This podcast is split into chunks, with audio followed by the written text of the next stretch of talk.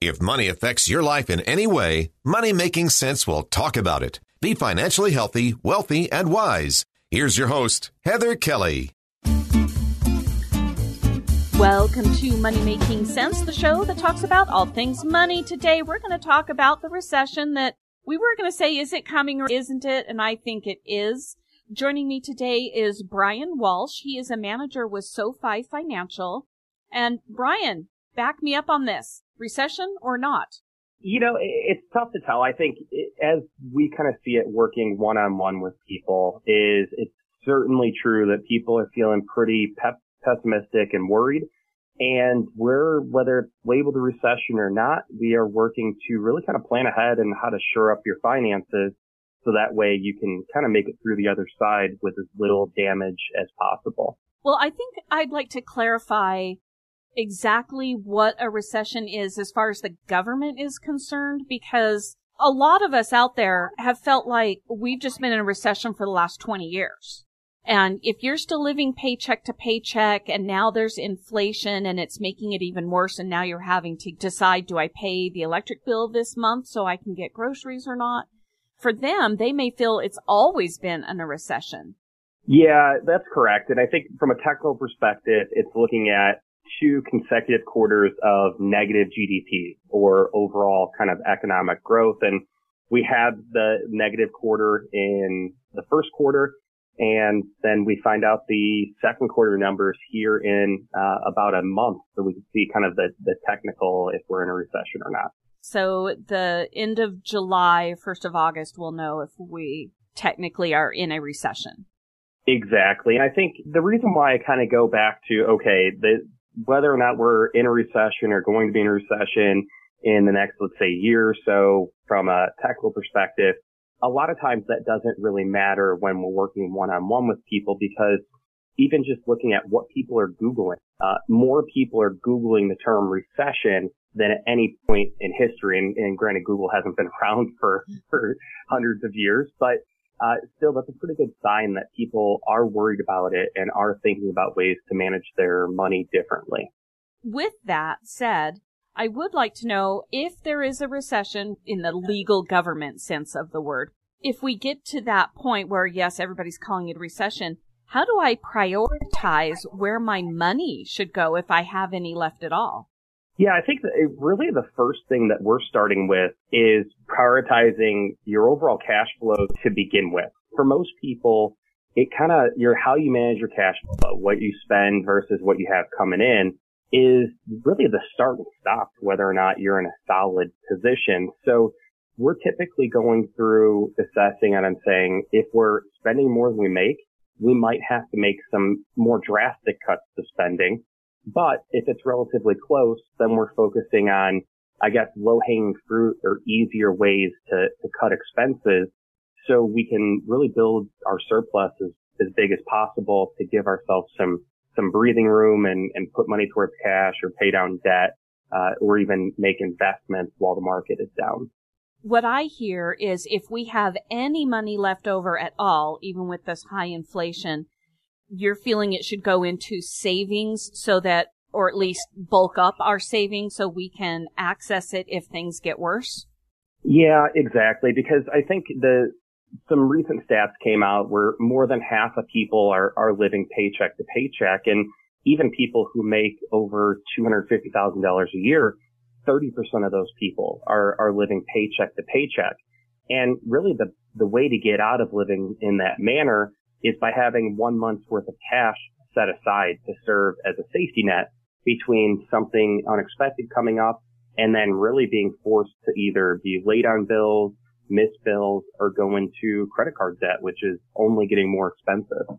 Unfortunately, interest rates are rising because the Fed is raising the interest rates. So it's not just mortgages, which a lot of people are fixated on is the mortgage rate went from you know, 3% to 5.5% in just a few months. But the credit card interest is also going up. Yeah, credit cards are really the area that probably worry me the most as a financial planner. Granted, no one wants mortgage rates to go up because it has a really big impact with how large mortgages are. But for people have credit card debt right now, it really is kind of like a perfect storm facing them because interest rates are going up. But at the same time, you hit on it earlier, inflation is making everyday goods cost more. So everything's getting more expensive and interest is going up, which means more of your payments are going towards interest as you make credit card payments. And it really kind of has a snowball effect and is the reason why we're encouraging people to attack their credit card debt with any extra cash or even refinancing with a personal loan to get out from under it. I hear that. I have been trying to advocate for certain items that you might normally put on a credit card to pay cash for right now. I think you should do it all the time, but if you inflation is really impacting you, then buy the groceries with cash. Don't put it on your credit card because not only then do you have to pay the increased cost of food, but now when you go to the end of the month and go to pay off the credit card, you're paying more for interest if you can't pay it all off in that month. Yeah, and I guess I would probably even take it a step further because what's interesting to me is research shows that how you pay for things actually impacts how much you spend because when you use a credit card or even a digital wallet, you feel less pain when you spend money because it's, it's intangible and you don't see the bill for, let's say, a month later. So you just feel more pain versus if you use cash or even a debit card, subconsciously you kind of feel more pain. So you spend less money. Yeah. And that goes as far as purchasing the very same item, research shows that if you use a credit card, you will be willing to pay more for the exact same thing than if you use cash. So ditching the credit card and the digital wallets could just be a good practice across the board right now. Yeah, I agree completely, but it's very hard if you are used to only doing credit cards and your digital wallet. So I usually recommend you don't have to go cold turkey. That would be great if you could but start with the smaller items like the groceries and you're paying for your gas with cash as well. Just pick a couple of items that are easier to pay cash for and then you don't have to worry about paying additional interest if you put it on your credit card. Exactly. And I think a debit card could be another one because, I mean, you kind of hit on the head where some things, it's almost impossible to pay with, with cash these days. So even using a debit card, if you don't feel comfortable carrying around cash or you know, you, you can't pay with cash. A debit card is another solution where it's money you actually have in your account. So that's, that's a win. So if you can't use cash, use a debit card. But either way, try to, try to avoid spending on credit cards and using digital wallets, uh, especially if you are, are struggling with credit card debt or even, you know, spending more than you make right now that is a good place to take a break. When we come back, we'll move on to what do we do about our investments right now if we have a recession or even right now with inflation. So we'll be right back with Brian Walsh. He is a manager with SoFi Financial.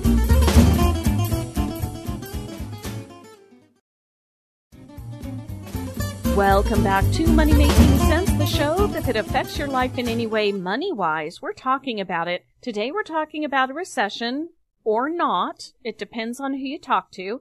Joining me today is Brian Walsh. He is a SoFi financial manager. And Brian, we're kind of going into how we prioritize our money in a recession. But I would argue, shouldn't we maybe be prioritizing that all the time, no matter if we have inflation and or a recession? Yes, but at the same time, I think it, it becomes top of mind during challenging economic periods. And, and that's what's always been interesting to me from a, a financial planner point of view is a lot of the times our, our core advice or insight doesn't change. It's just how many people are interested in prioritize it really depends on, on the overall economic, economic climate we talked about really trying to sock away extra money and you're saying at least a month's worth to just give you a cushion in case things get worse or you get sick or you're just not having income come in for a little bit. What about investments? And first of all, isn't an investment a type of savings? Why are we separating out savings and investments? Yeah, so I guess you're right in the fact that when you put money in a savings account or a money market or anything like that, it is a, a form of investment. And really the, the way we approach things is it's important to understand what you're going to use the money for and when you're going to use it because that should really determine what type of investment you use, whether it be a savings account or investing in the stock market or bonds, but they would all be different forms of, of kind of investing your money.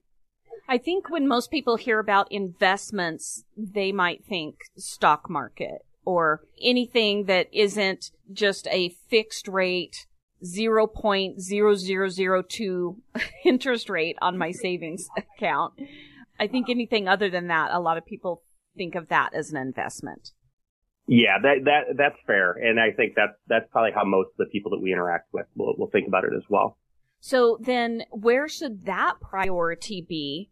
First, you've said, okay, let's get at least a, a month's worth of savings in our account, and if we've got that, and hopefully a little more, where do investments fall when we're in a recession? So when it comes to investing in a recession, or really any any type of economic uncertainty, I, I think it's really important to take a step back and really zoom out to think about what's the long-term goal with your money. And a lot of times people will respond emotionally when they see their account balances go down and they kind of view it as, okay, we lost this money. Well, if you need it and you have to sell when the, when it's down, then that would be losing the money. But for many people, when they invest, they're looking at these using this money decades from now.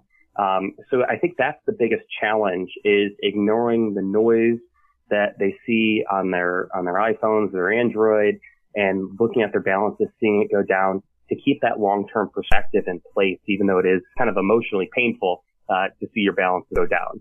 Yes, I have a perfect story for that. My I've had this conversation with my stepfather a few times, and every time we've had huge dips in the stock market, including 2008 and now, of course, recently he gets panicked. He's like, I've just lost all this money. The thing is, is he's been retired for almost 20 years now.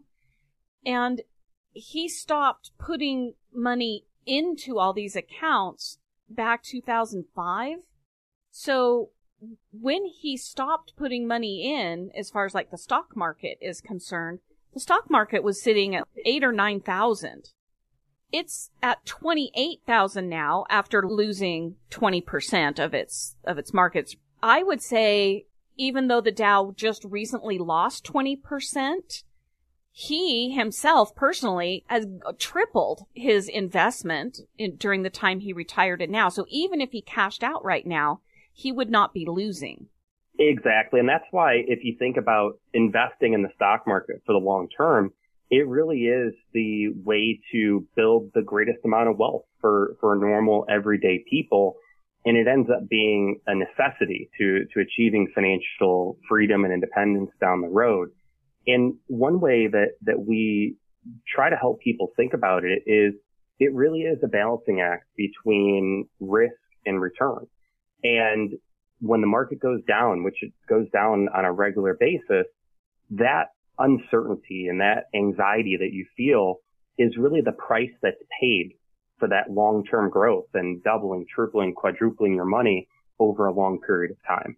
And I would say the only people who have need of concern is possibly if they started investing very, very late in their career and have only had this last five or six years, even though we've had tremendous growth they started when the stock market was already pretty high. And so they might be concerned if they're now retired and are trying to take out funds. That could be a slight concern. But I would say the people that are just starting now or even have another 20 years to go before they retire and are just getting into the stock market, now's a great time because 20 years from now, your money will have grown, as you said, because historically it always does. Yeah, it, exactly. I think that's the power of making investing a habit. To your point on if you have, let's say 10, 20, 30 years before you're going to use this money, making it so you contribute like in your 401k a certain amount every paycheck or every month, then when the market's doing great, you'll just basically buy fewer number of shares. When the market's down, you buy more shares. So over the long term, it actually helps you. Um, and that being said, saying that, it's really easy to say that. And I, I know this inside and out doing this for a long time now. I still, I, I, I have to avoid checking my 401k balances because I hate seeing my money go down. So it really is a bit like a tug of war between like your head and your heart when it comes to this long-term mindset for investing. Yeah, for the 401k or your IRA, if you have no plans to access it for whatever reason, whether it's some people do pull out early, especially if they want to do a down payment on a house or something, but usually you don't do that on spur of the moment. So unless you are going to pull out of one of those accounts almost immediately or you or a few months from now, don't look at it until you're ready to retire because it doesn't matter what that balance is until you have to start drawing on it. Yeah, and I think that is the power of having more of like an automated investing strategy for a lot of people, whether it's a, a managed account or let's say like a target date, date type of fund.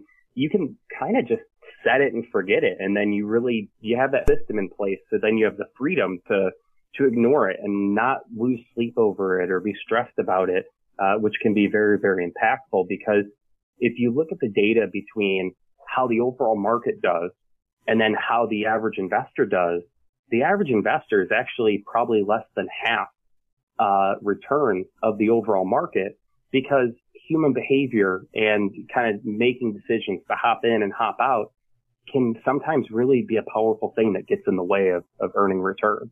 Just put your money in, let it ride. Don't worry about it. We've got to take one more break. We'll be right back with Brian Walsh. He is a manager at SoFi Financial.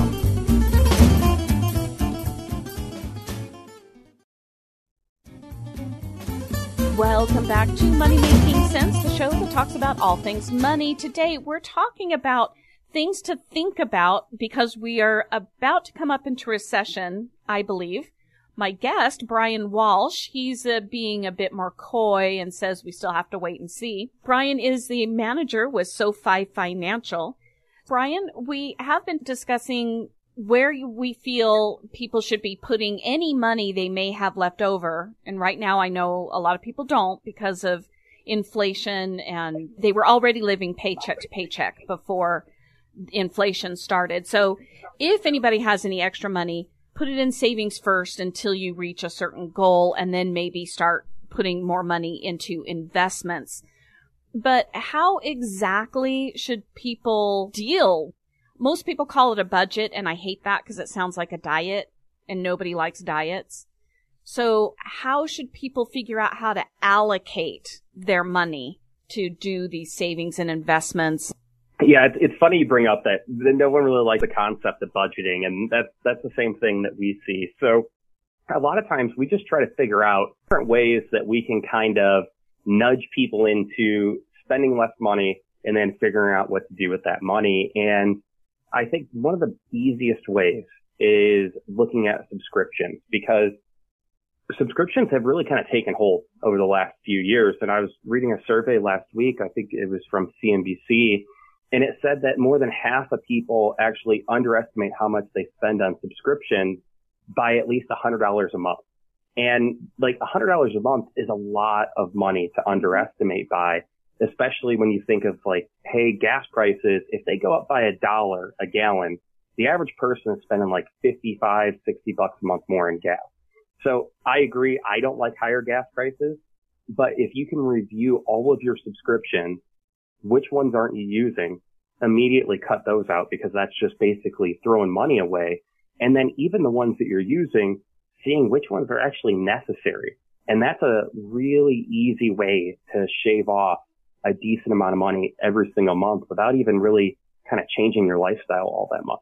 I have done that in a couple of areas. I had a one of those streaming apps. I had it for 2 years, and when I went back to review like what I was watching on this streaming app, I think I'd seen like 6 shows in 2 years.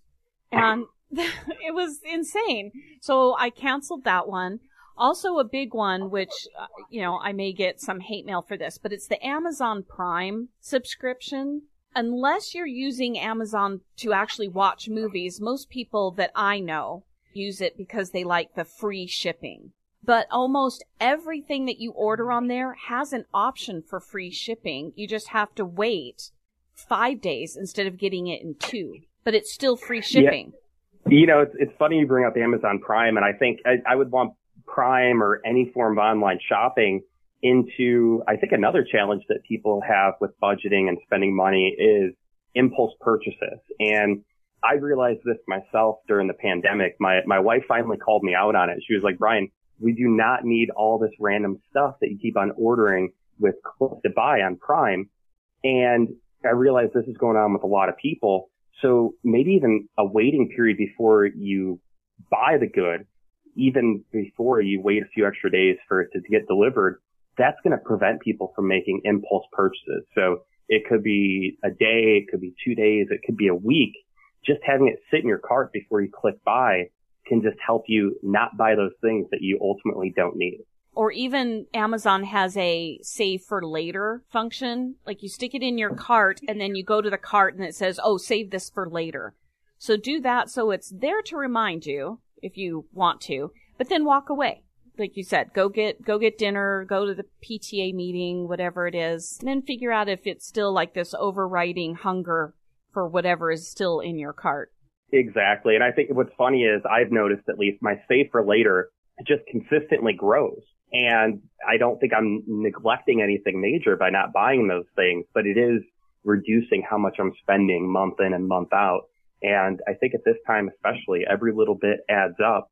Um, so if it's 50 bucks that you save here and there, that can really add up over the course of a year. Now, Brian, I'm kind of busy. I work three or four jobs because of inflation. I've had to pick up extra stuff to pay for things. And now you want me to spend time going through and reviewing all these subscriptions. Isn't there like an automated way to do that?